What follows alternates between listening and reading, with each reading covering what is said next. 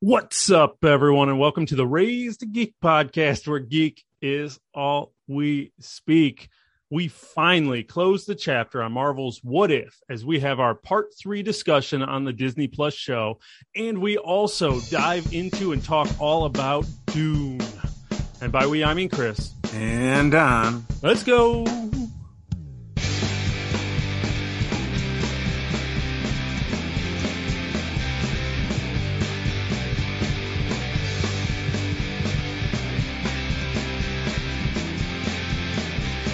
Welcome back to another edition of the Raise the Geek podcast. Thank you guys all for checking it out. I am Chris. I'm here as always with my bud Don. How's it going, man?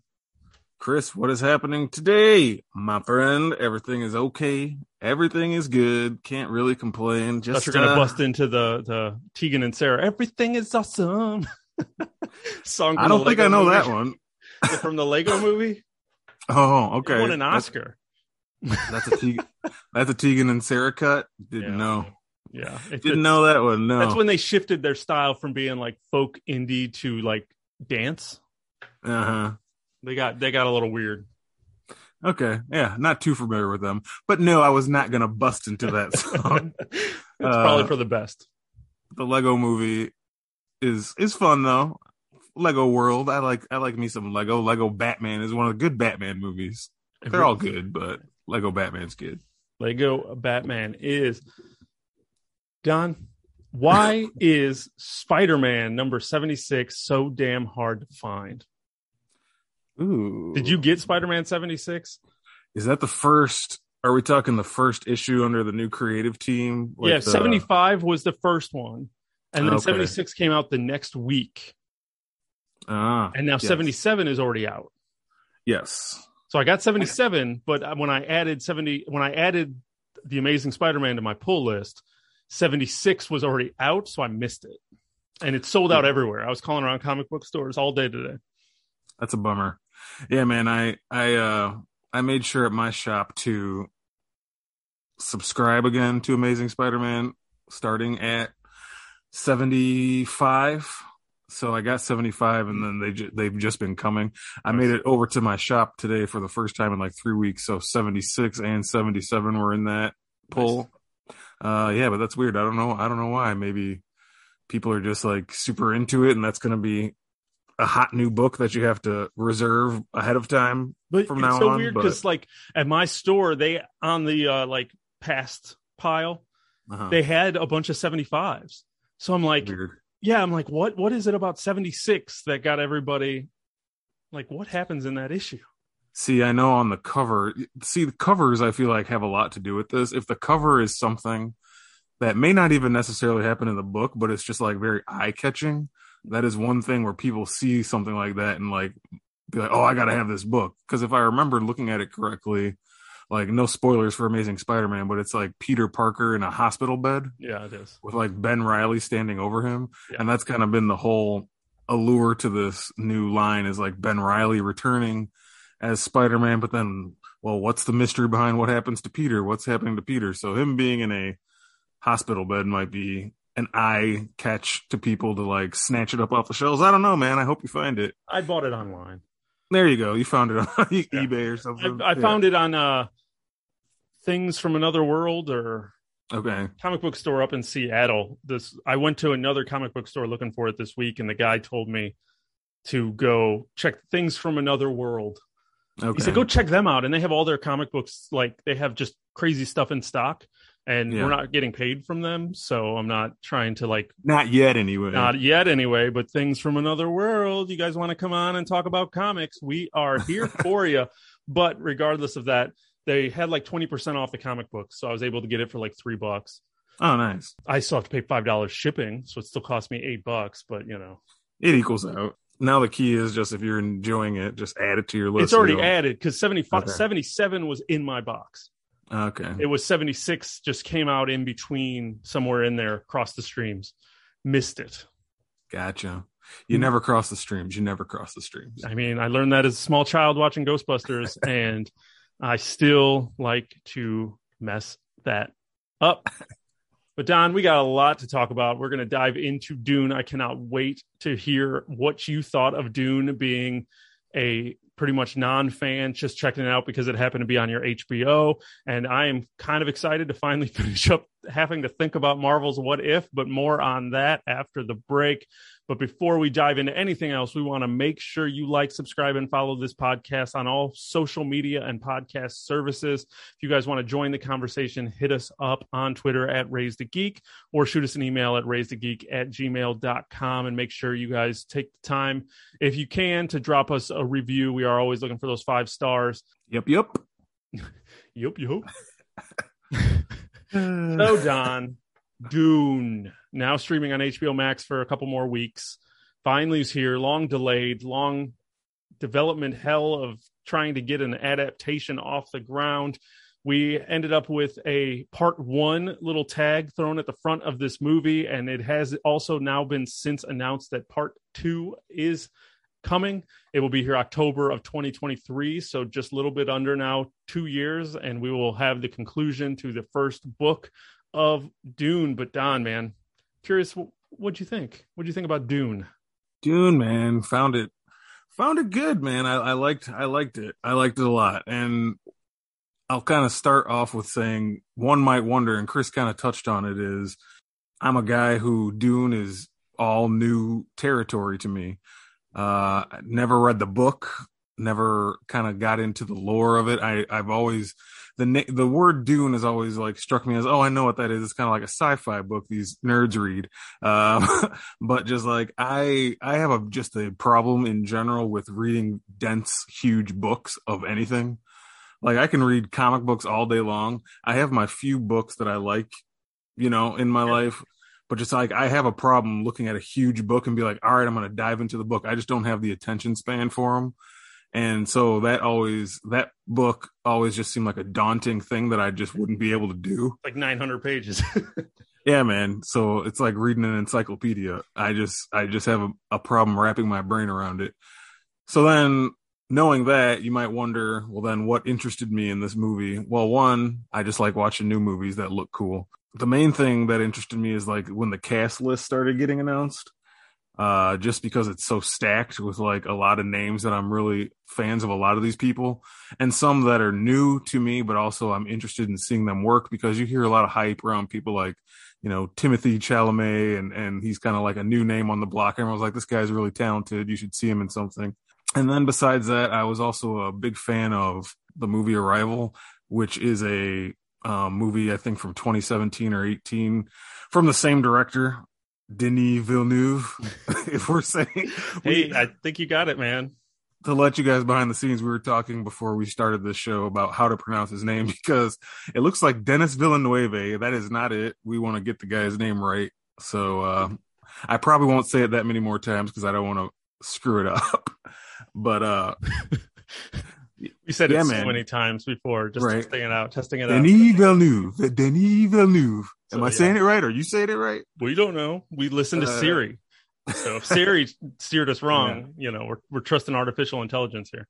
right. Yeah, man. And I I just kind of like the idea of getting in on the ground floor of a sci-fi epic kind of a story. Uh, whether or not it was going to have sequels at the time when this came out, we didn't know, but I still just wanted to like give this a fair shot and watch it. I was really entertained. I really had a good time with this. It's a long run time, but it's one of these movies that doesn't feel long. It moves. It, it moves and it, like it fills up the time two and a half plus hours. Like I was never bored. I never felt it was dragging. And sometimes with you know long movies i feel the opposite like oh god this is still going and i'll press pause and see how much longer i have like how much longer is this?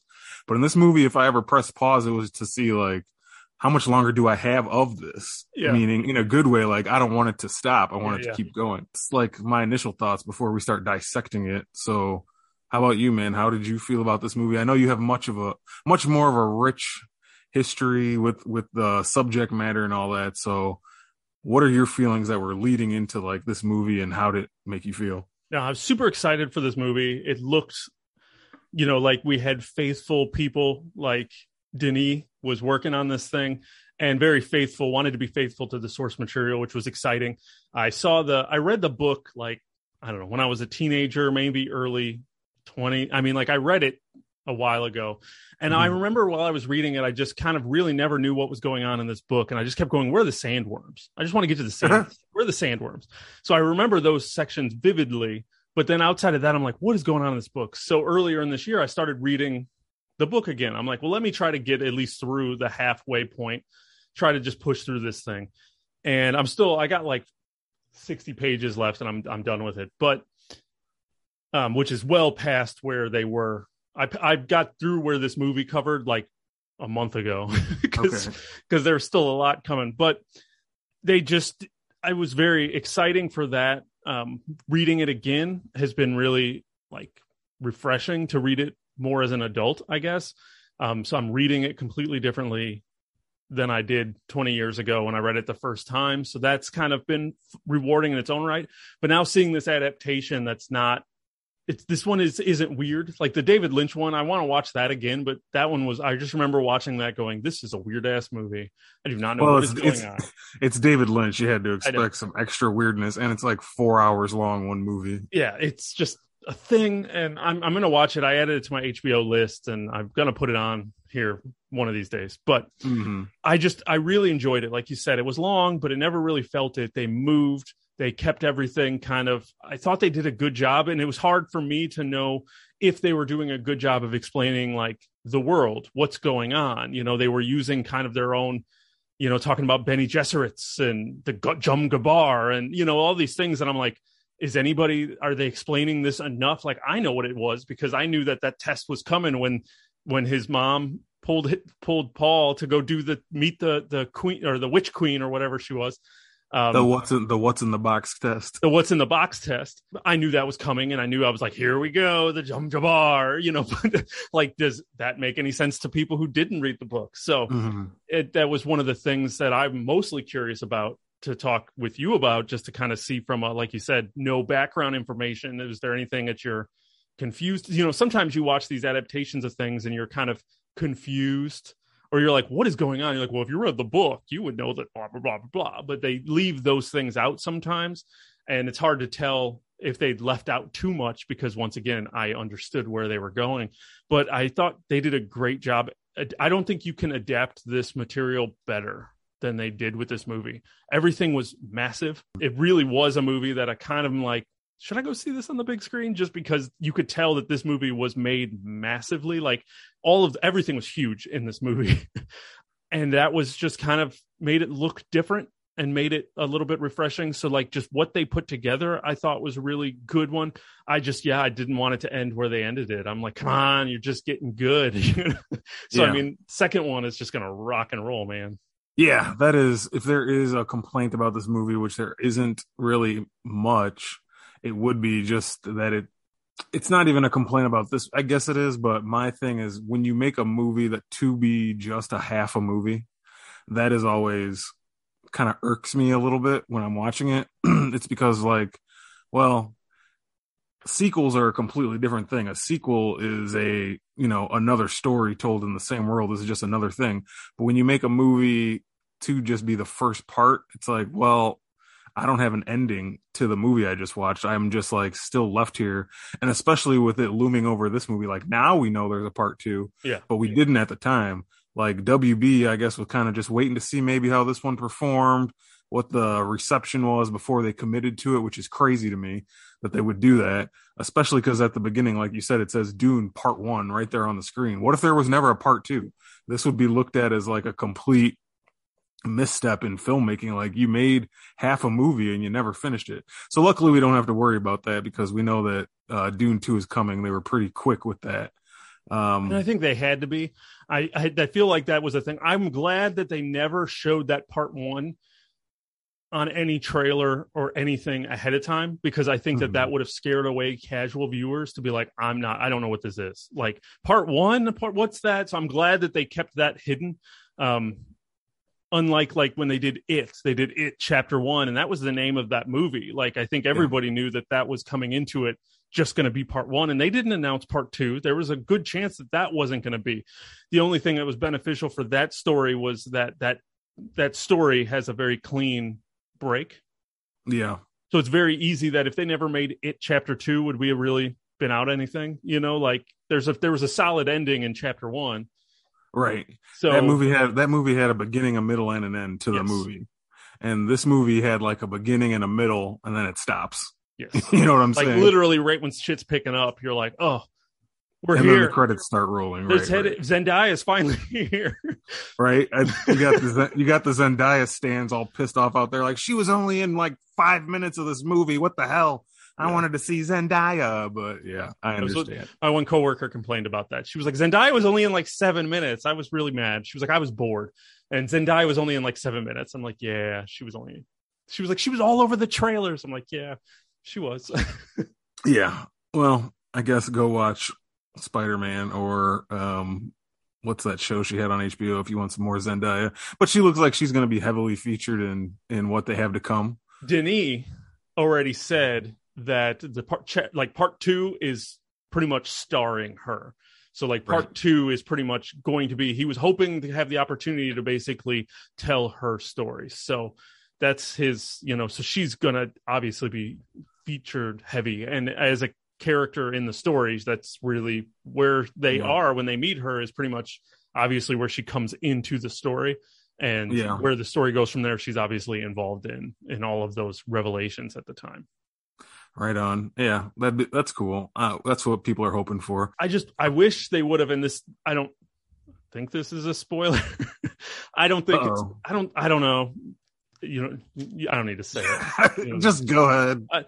i was going to say that like i wish that this movie was longer which you'll never hear me say i wish they would have been able to go just a little bit longer further in the actual story because in the actual book shortly after where we are they do a time jump Right. and that would have been a good place to start the next one where they're like so many you know a couple years later. And i think that that I would can't been believe you just spoiled that for me. Just- there's a time jump don. And who knows if they'll do it in the movie. That's just where they did it in the book. But um, the movie could be done completely different. So like i said i don't think that that's necessarily a spoiler. There's got to be a plan for the reason why they ended it where they ended it. Maybe they want to start part two at a certain point. But yeah, to kind of touch on what you were saying, like how you felt someone who didn't have all the the specific knowledge of the source material would would take in would it be confusing like there's a lot of names and a lot of planets and a lot of you know political houses and, and name drops they do that does seem daunting at first but I kind of like watching something like that where you're just getting a kind of an info dump with stuff like that. Um, it reminds me of like when I'm first starting a new massive video game, like an RPG or something, like Final Fan, a new Final Fantasy game where they just dump you in and there's all these names of these different countries and different lands and like ships and houses and weapons and you don't know any of those things going in but Yeah. you're just learning as you go along so that's how i kind of treated this movie like you know watching game of thrones for the first time they throw a bunch of house names at you and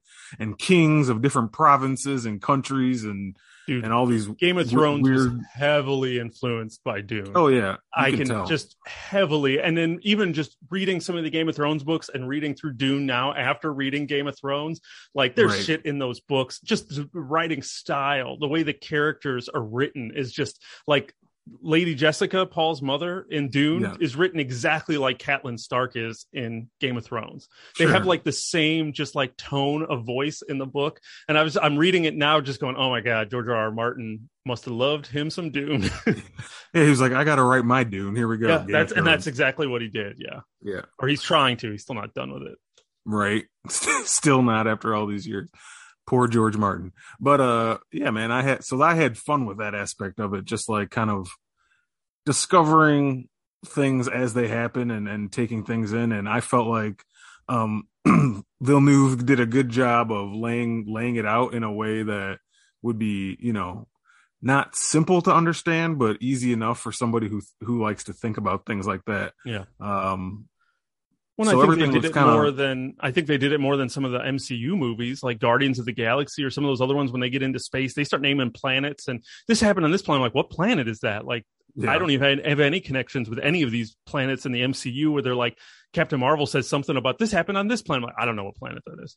right right so this this movie didn't really encounter that problem i felt like he did a really good job at at laying it out um and also just like you mentioned the massive scope of this movie that's one of the things i liked about this movie is how massive it felt it's like the perfect marrying of huge spectacle effects with story at the same time. You know what I'm saying? Yeah.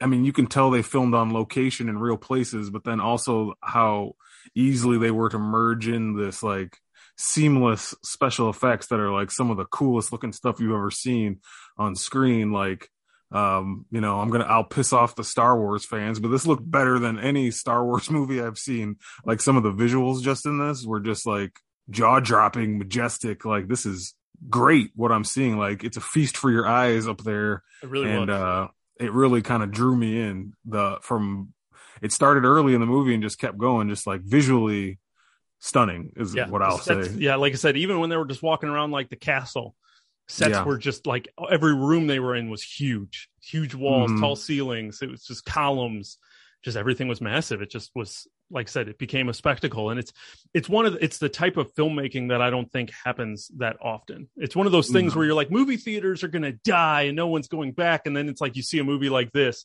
and it makes sense as to why you know Villeneuve has been trying to like say no, you need movie theaters, like. You know, Mhm. I made this movie for big screen because they've been saying it all year, trying to get people to go back to the movies. Black Widow, you got to see it on the big screen. Did I? Did I need to see Black Widow on the big screen? I don't think I did. I could have watched that on Disney Plus and I would have been just as entertained. This one, I still have this question in my head going, do I need to go see this on the big screen? Right? Do I got another two and a half hours? it. Yeah. No, it totally was. Huge movie, huge visual effects. And another thing is like the music in this movie I loved. Uh Hans Zimmer is like the best composer in, in the world right now, I think. Batman, Dark Knight trilogy, all those. He he's worked with Christopher Nolan a bunch of times. And you could tell in this movie when you were just hearing some of the stuff that matched the scenes, it was like, dude, that's totally Hans Zimmer. And he just knows how to help move a story along audio. Yeah. and like there's there's quiet moments in this movie too where nobody's saying anything. And it's just kind of what you're seeing on screen. And it's the score that kind of helps carry and convey the feelings. So uh i really love that too man. It kind of kept me kept me engaged the whole time even when it was like i said just a quiet quiet scenes and and the emotion of the moment was just carried by the score and it helps carry you along as to what's going on. So sometimes even if you couldn't tell exactly what they were talking about because they were using made up words or whatnot, you're like, what's happening right now? The music did such a good Mhm. job of at least letting you know how you should be feeling right now. Like, oh, this is a good thing. Oh, this is a bad thing. Yeah, yeah, and I love when a movie can do that. It's like basically like its own character. If a music is good enough, it it plays into the enjoyment level to the same level as you know the acting you're seeing on screen or anything else. Yeah. Any set design, sound design is just as important. So this movie really, you know, knocked it out of the park with that one. Yeah, man. What else? What did what did you think? What did you think of some of the performance? Did you like the characters? Like you've read the book, so did did these actors really capture the characters to you? And did anybody stand out or I really liked. I I always liked Rebecca Ferguson. I was very excited that she was going to be Jessica, and I thought she did a great job of being that concerned mother. But then her role was different. Like her role, she knew her role as just the Bene Gesserit and what she is is bigger than what than just being Paul's mother. You know. But then at Mhm. the same time, they have this whole you know like prophecy and all of this other stuff like that's around paul and things that she's done so it's like i thought she did a really good job of being like the concerned mother for her son but then at the same time trying to like step back and let Yes. him do his thing i thought timothy I, timothy I think it's Chalamet? Chalamet. i thought he did a great job of being like a child, yeah, as Paul just running around being very childlike, seeing Jason Momoa and being like, yeah, I'm all excited and like almost acting like a small child. But then by the end of this movie, you could see a shift in Paul to where he needed to grow up, basically. And I thought he did a really good job with that. Yeah, that was like seeing the evolution of him from the beginning to the end, even in just a small two and a half hour time span. Yeah. You could tell the evolution of him, his character finally like grasping what his destiny, I guess is the word, was going to be. So yeah, he, I felt he really did a good job. I agree with you on that one. What did you think of Stellan Skarsgård as the The Baron. the Baron? What was his name? I thought that was cool. I thought that character was really cool. Like I wasn't expecting something so like he was massive. They had him in whatever kind of, you know, prosthetics and makeup and you could just tell you're looking at a villain from somebody who had Yep. no idea what they were watching. You like as soon as he's on screen, I was like, "Yep, that's that's the guy. That's the Yep. guy we're worried about here." floating around, Um, hovering around yeah. with his suspenders and his his uh, little hover cart, Right. Get his get his uh, get his large girth around. Yeah, Yeah, I man, thought that was super cool. You throw Dave Bautista in there with him. There's some Dude. menacing looking dudes. I cannot wait for Dave Bautista to get some more screen time in the next one because I think he's gonna kill it. I think he's just gonna absolutely kill it with that role. I can't wait to see him get some more get some more attention and some screen time than he's gotten in some of Denny's previous films because I know Bautista was in Blade Runner as well, but he had just a very small role. So I, Right. I'm, and he was very obviously small in this one too, but he should have more in the next one, and I'm excited to see him really get unleashed a little bit more. Yeah, I think that'll be should be pretty good. Yeah, I mean James Brolin was great. Honestly, everybody was really casted well. The only one that, and I have no problem with how he did it, was Jason Momoa. I just never pictured. I p- always pictured someone older in that role, and he just was always too a little just young and Yeah. suave, and it's just it's just not what I ever pictured. But he did fine in that role as Duncan, and I, Duncan, I, Idaho. What Duncan, a name. Idaho. Yeah. yeah, I saw I saw everyone having fun with that. Is this guy's real name Duncan Idaho? yeah, it sounds like a 70s action sitcom pilot. it's old The Adventures of Duncan, Idaho. Duncan Idaho and friends. Uh, Yeah. The book was written in the 50s, so you know, right? got to take Right. things only so far. It's always funny when you read some of those like old sci-fi and you're seeing all of these things where obviously the times have changed so much since these books were written, and then like you're reading it and it's so much just like moments of the time. They're like, we're gonna drink some coffee and we're gonna do this, and I'm like, would they be drinking coffee on Dune? Yeah, man. on this planet. I was reading another another sci-fi book where they were talking about TV, and it was like the book was written when TV was just invented. hmm So then there was like, oh, you know, people watch TV in, you know, they jump to like the future. So this book was written in like 1960, and there, and so TV was just real to these to the writer. It like just was coming out, and then they were jumping to the year like 2053 or something like way in the future, and they're like doing this like rolling commentary, and they're like, television. There are people who watch TV up to two hours a day.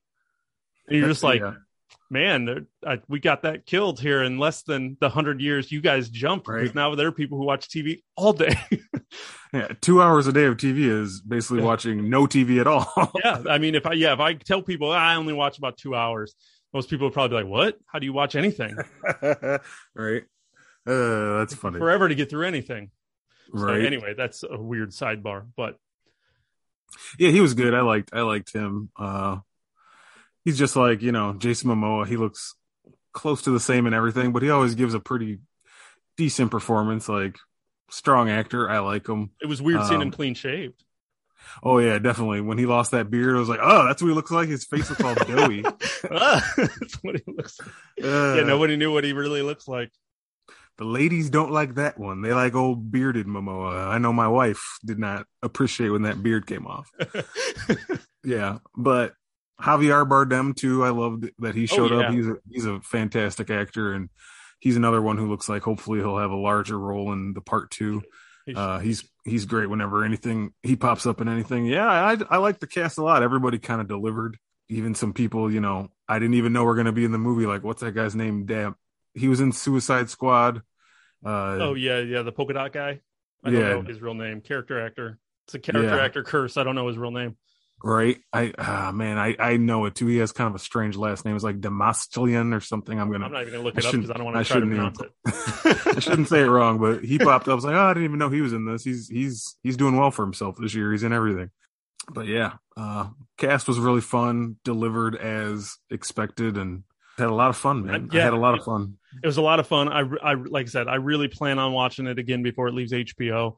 I really enjoyed. I thought they did a great job with it. Um, whether or not I see it in the theater, I do, but I'm super pumped that they're getting a part two. We can come back and talk about part two in a couple years. Yeah. One last thing I wanted to mention, like final thoughts about it.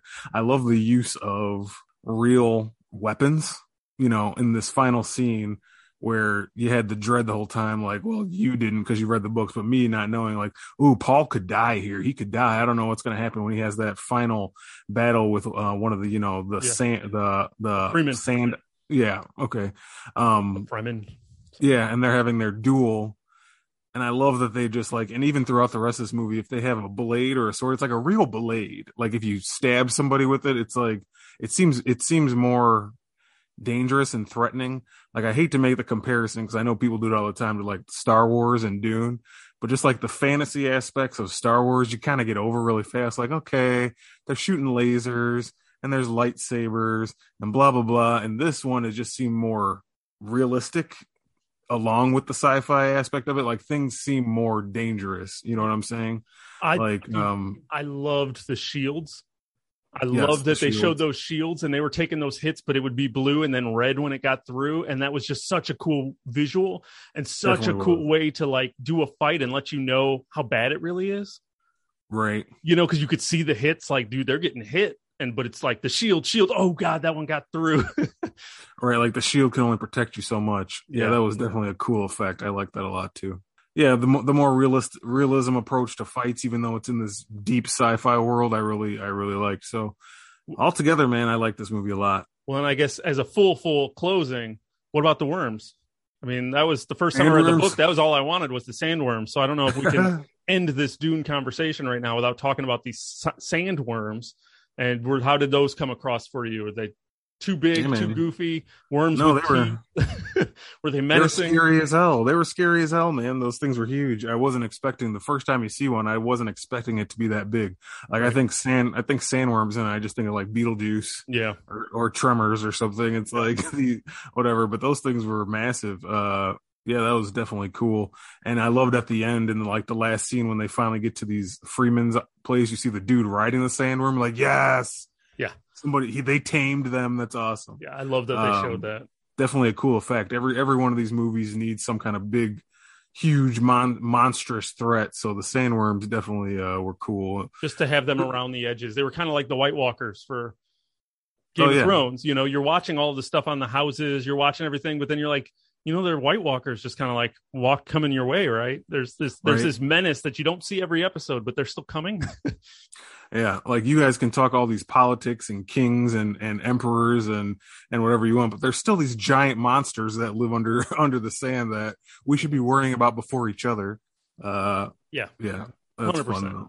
But I, I needed to at least mention that before we moved on because you know i could see people you know the nerds out there what about the worms and if i was listening to us that'd probably be what i'd be yelling at my radio while i was driving down the street so had to What about the worms, what guys? about the worms guys but we have so much more to talk about in this episode because Don and I finally, Marvel's What If is done. We watched the last three episodes. We are about to give our thoughts on the final three episodes of Marvel's What If, on top of our full thoughts of the series as a whole. But before we do, we want to let you know this podcast is sponsored by Anchor.fm. Oh, Donnie boy, it is time to talk about Marvel's What If. I don't know if this is good or bad, but we're done regardless.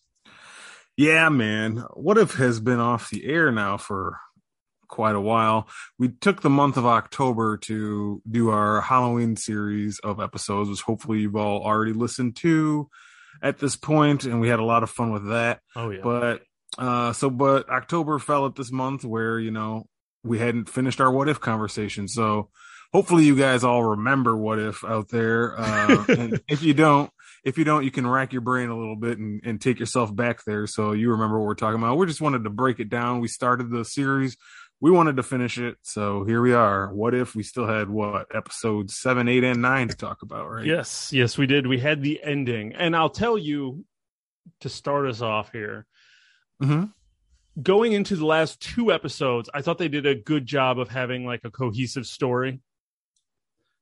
Okay. That that I enjoyed this you know, once they started tying in Ultron, tying in the Watcher, he was involved, bringing back all of the characters. Like once we really started getting going a little bit more, and it wasn't as much of a one-off and kind of gave purpose to everything. I thought they did do a good job of bringing that all around. I just wish they would have done it earlier in some capacity, so I would have cared by the time it happened at the end. Doing these Mhm. one-off episodes, and I know we talked about it. I think during our part two, was it just wasn't as fun as I thought the show was going to be. Yeah, and that's what I was going to kind of point and get to too. I agree with you in a lot of ways. The one thing is, this show was advertised to be an anthology series, Yeah. and in the in the end, I'm not saying it's a bad thing, but in the end, it wasn't. Mm-hmm. In the end, this did end up being a cohesive. Like you just had these steps leading you to the end, Mm-hmm. even going all the way back to episode one. Like by the time we get to the end of this series, you can look back and be like, "Oh, that's from episode one. Oh, that's from episode two, episode three, all the way down the line." So in the in the end, this really is a you know season long show that you would have had to watch the beginning to understand the end. And I always felt like it was advertised as an anthology. Not that it's a bad thing that it wasn't, because I agree with you that when it did come together, it got a little a little better there at the end, especially in episodes eight and nine. Um, but I just felt like they broke their own anthology rule of being like, well, these are going to be standalone shows that are just like you know adventure of the week kind of a thing. Yeah. Uh, not saying I disagree with it because I, it did work in a little in kind of a way, but I just found that interesting that you know it did end up being a cohesive story. Why? Why, Why is the question? Yeah. Why not? Why not tell it as a not an anthology then? If you knew that's where where you're headed, Mhm. you know where you're going come the end, then why are you spending? Why not make each episode matter?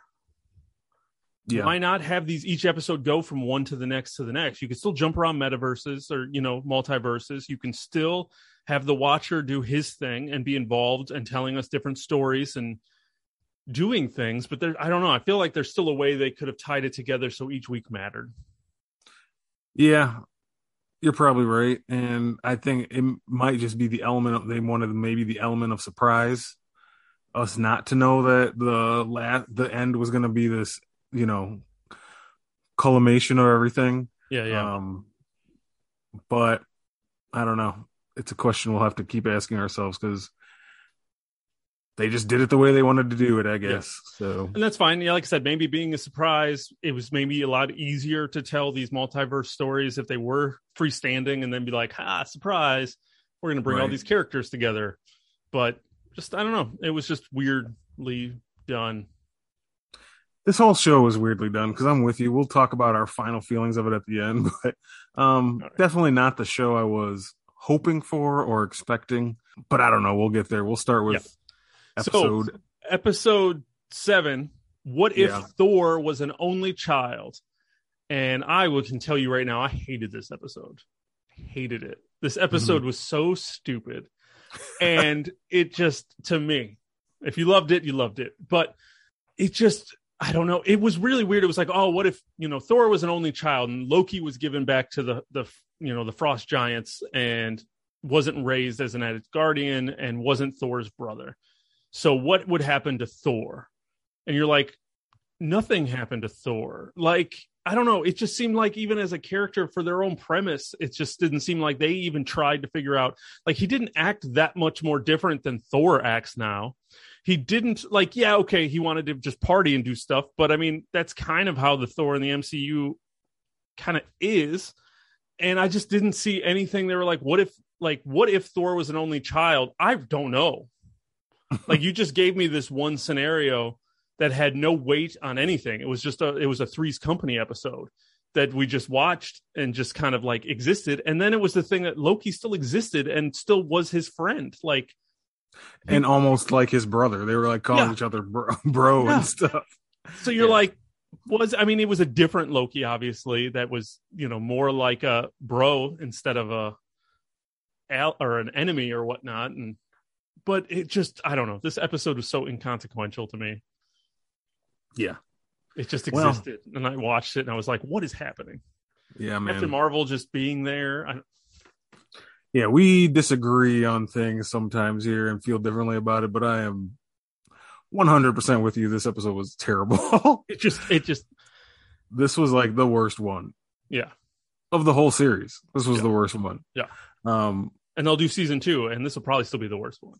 yeah, like bro, bro, party, party, bro, Thor, like is the worst.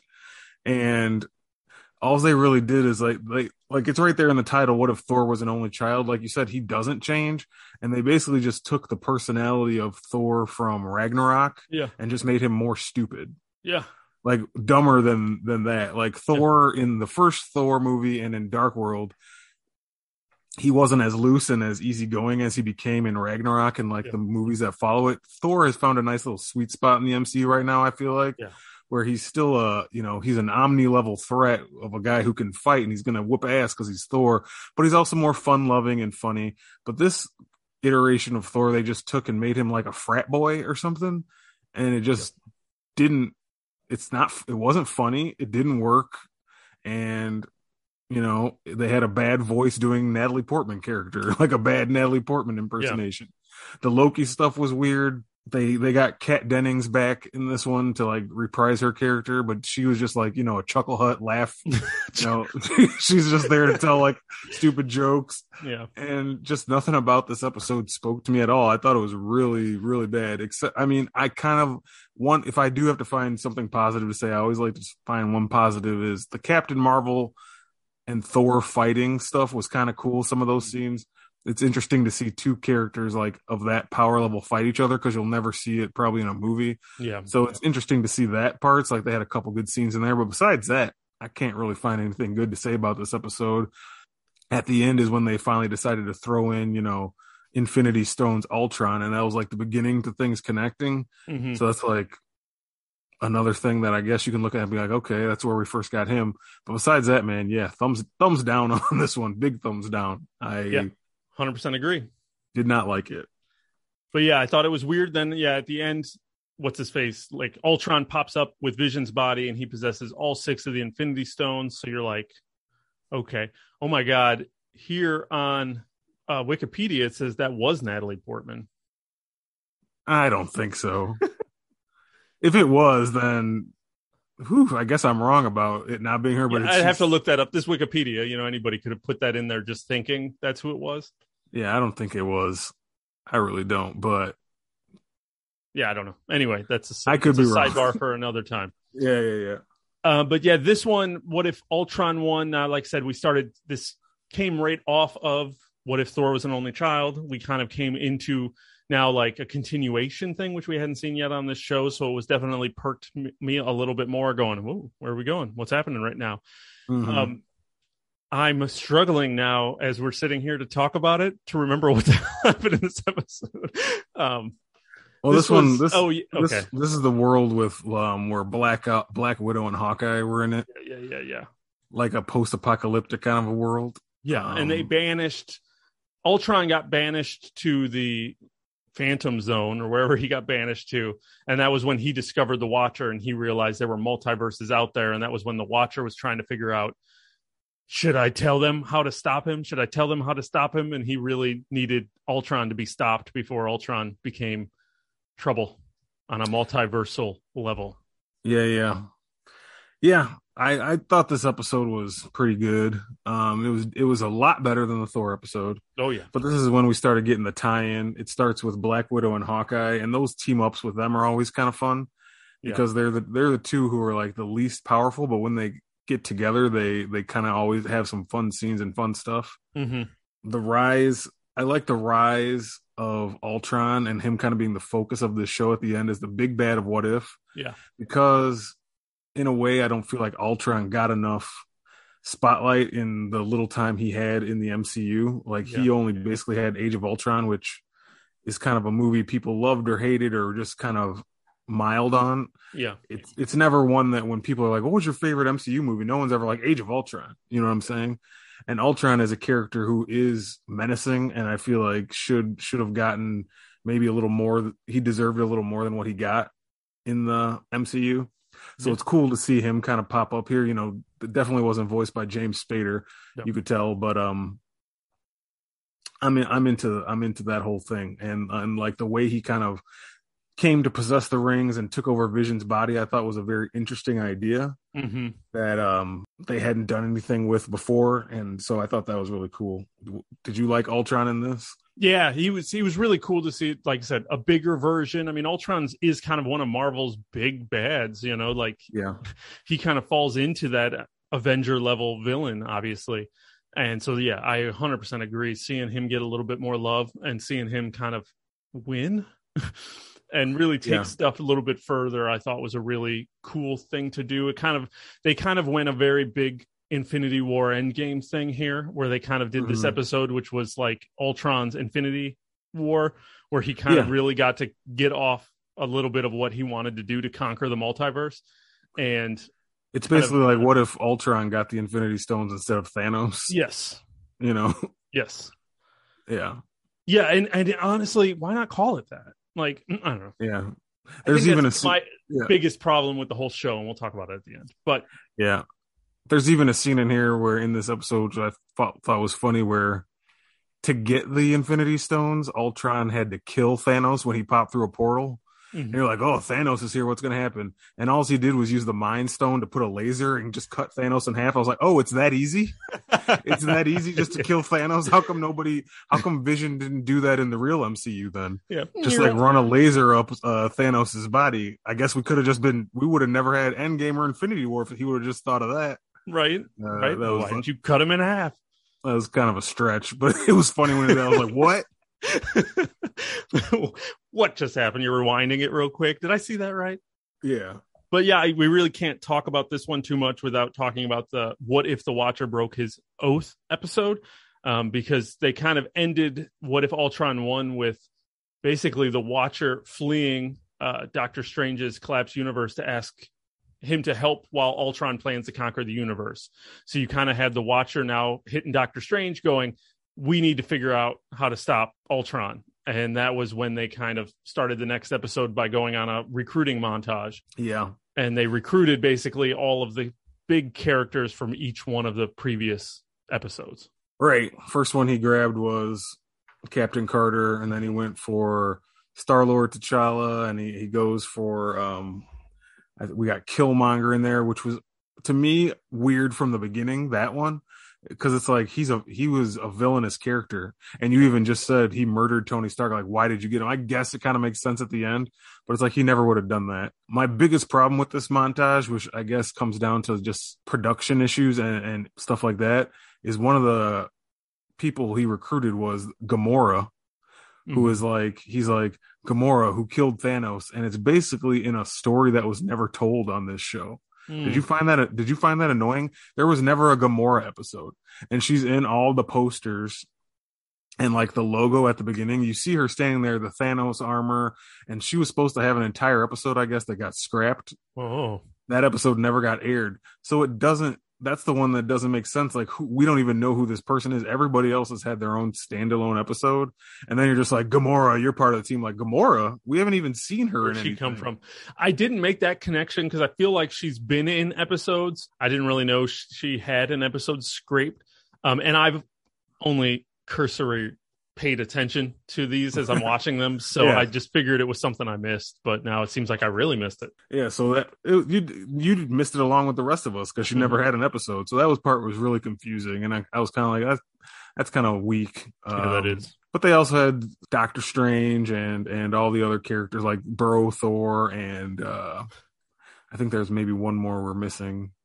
They eventually added the Black Widow from like the the um, destroyed planet, but they kind of yeah had the Gult- Guardians of the Multiverse to Yeah, the Watchers recruited them. He's basically the multiverse Nick Fury putting together his own team to stop this super threat. And I guess to go back a little bit in that second episode, I wanted to say I really liked that fight between Watcher and Ultron yeah, when he finally got pulled out and like Ultron forced him to fight. It was Yeah. like I was watching an anime episode. Like all the- they were like busting through uh planes of existence and like all these Easter eggs popping around. Like they were in uh New York City and in the background is like Captain America getting voted in as president and like just a lot of cool scenes in that. Like that was one of the better fights of this show. Mhm. Those two when you finally got to see the Watcher throw down a little bit, big head and everything.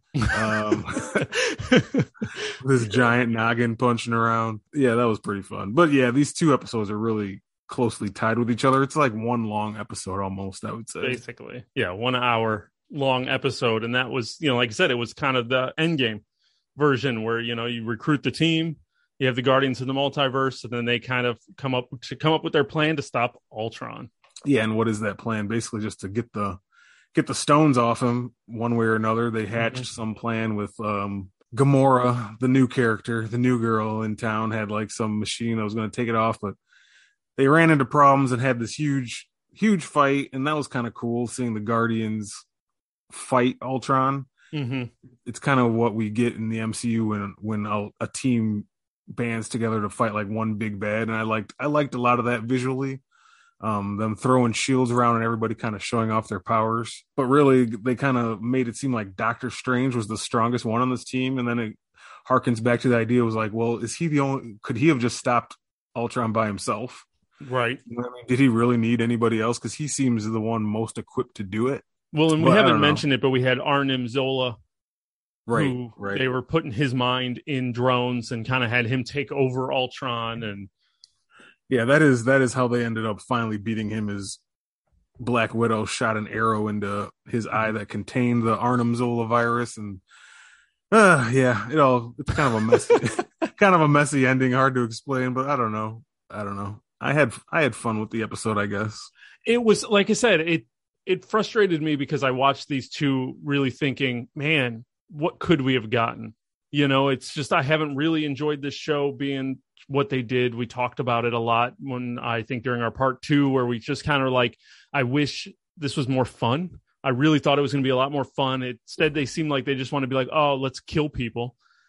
And they just wanted to kill all the heroes in each episode, and have, you know, and it just became morbid in that way. So it just wasn't as fun as I thought it would be. And then so many of like the episodes in the what if there's just no consequences for what they're doing. Like there's no the stakes aren't high enough, or you know, and this is for more of the show as a whole, but you're kind of watching these things just going, oh, cool. What if, you know, Killmonger saved Tony Stark?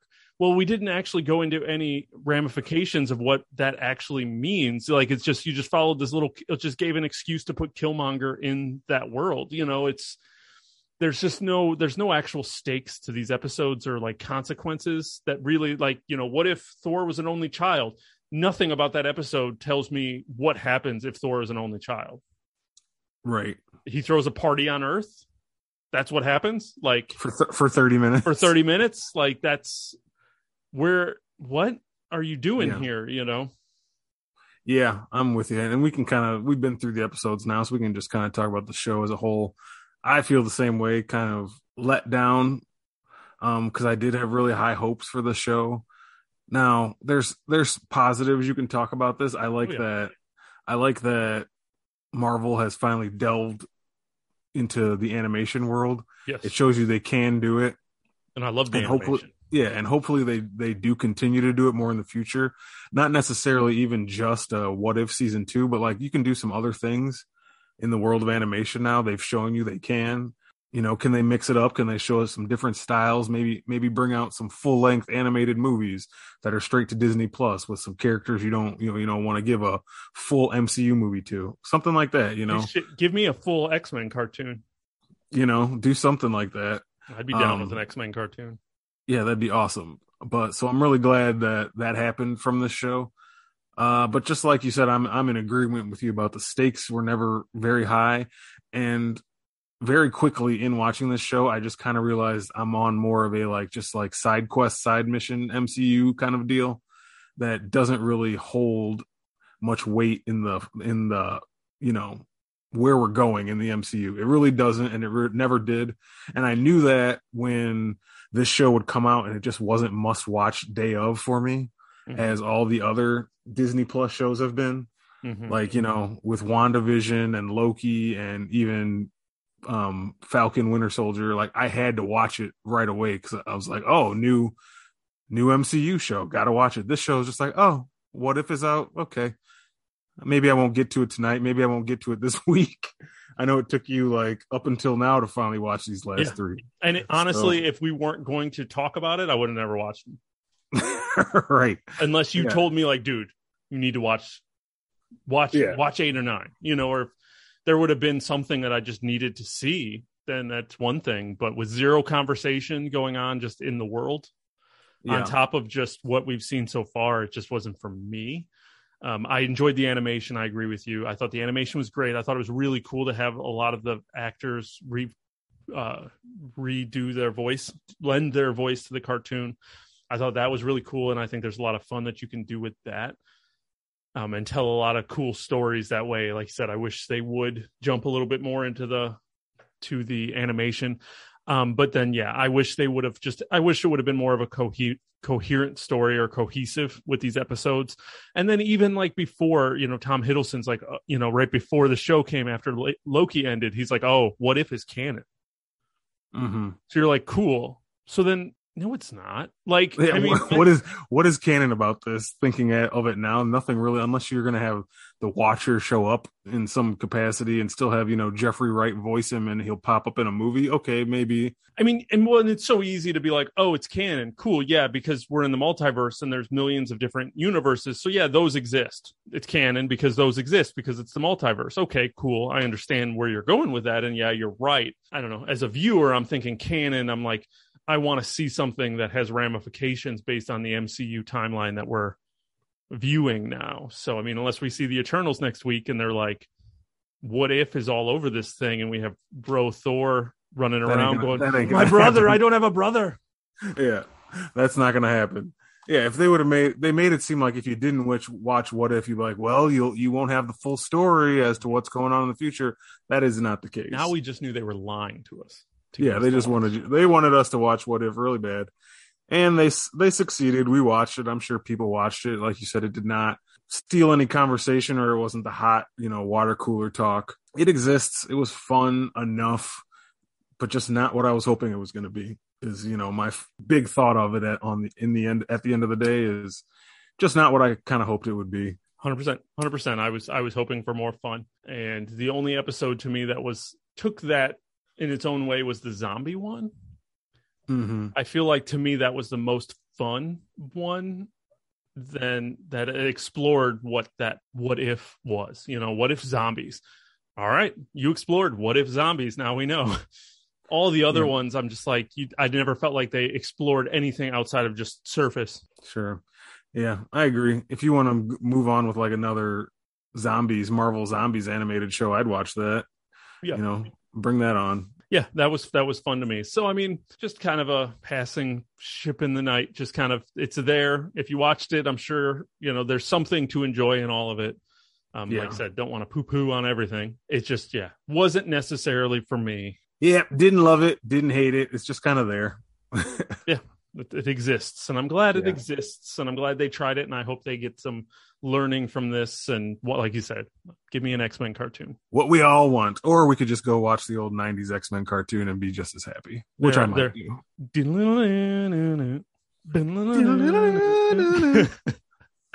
it's the best theme song ever And now But- it's going to be in my head for a week. Oh yeah, it's better than the Rick roll I had in your head before we started recording.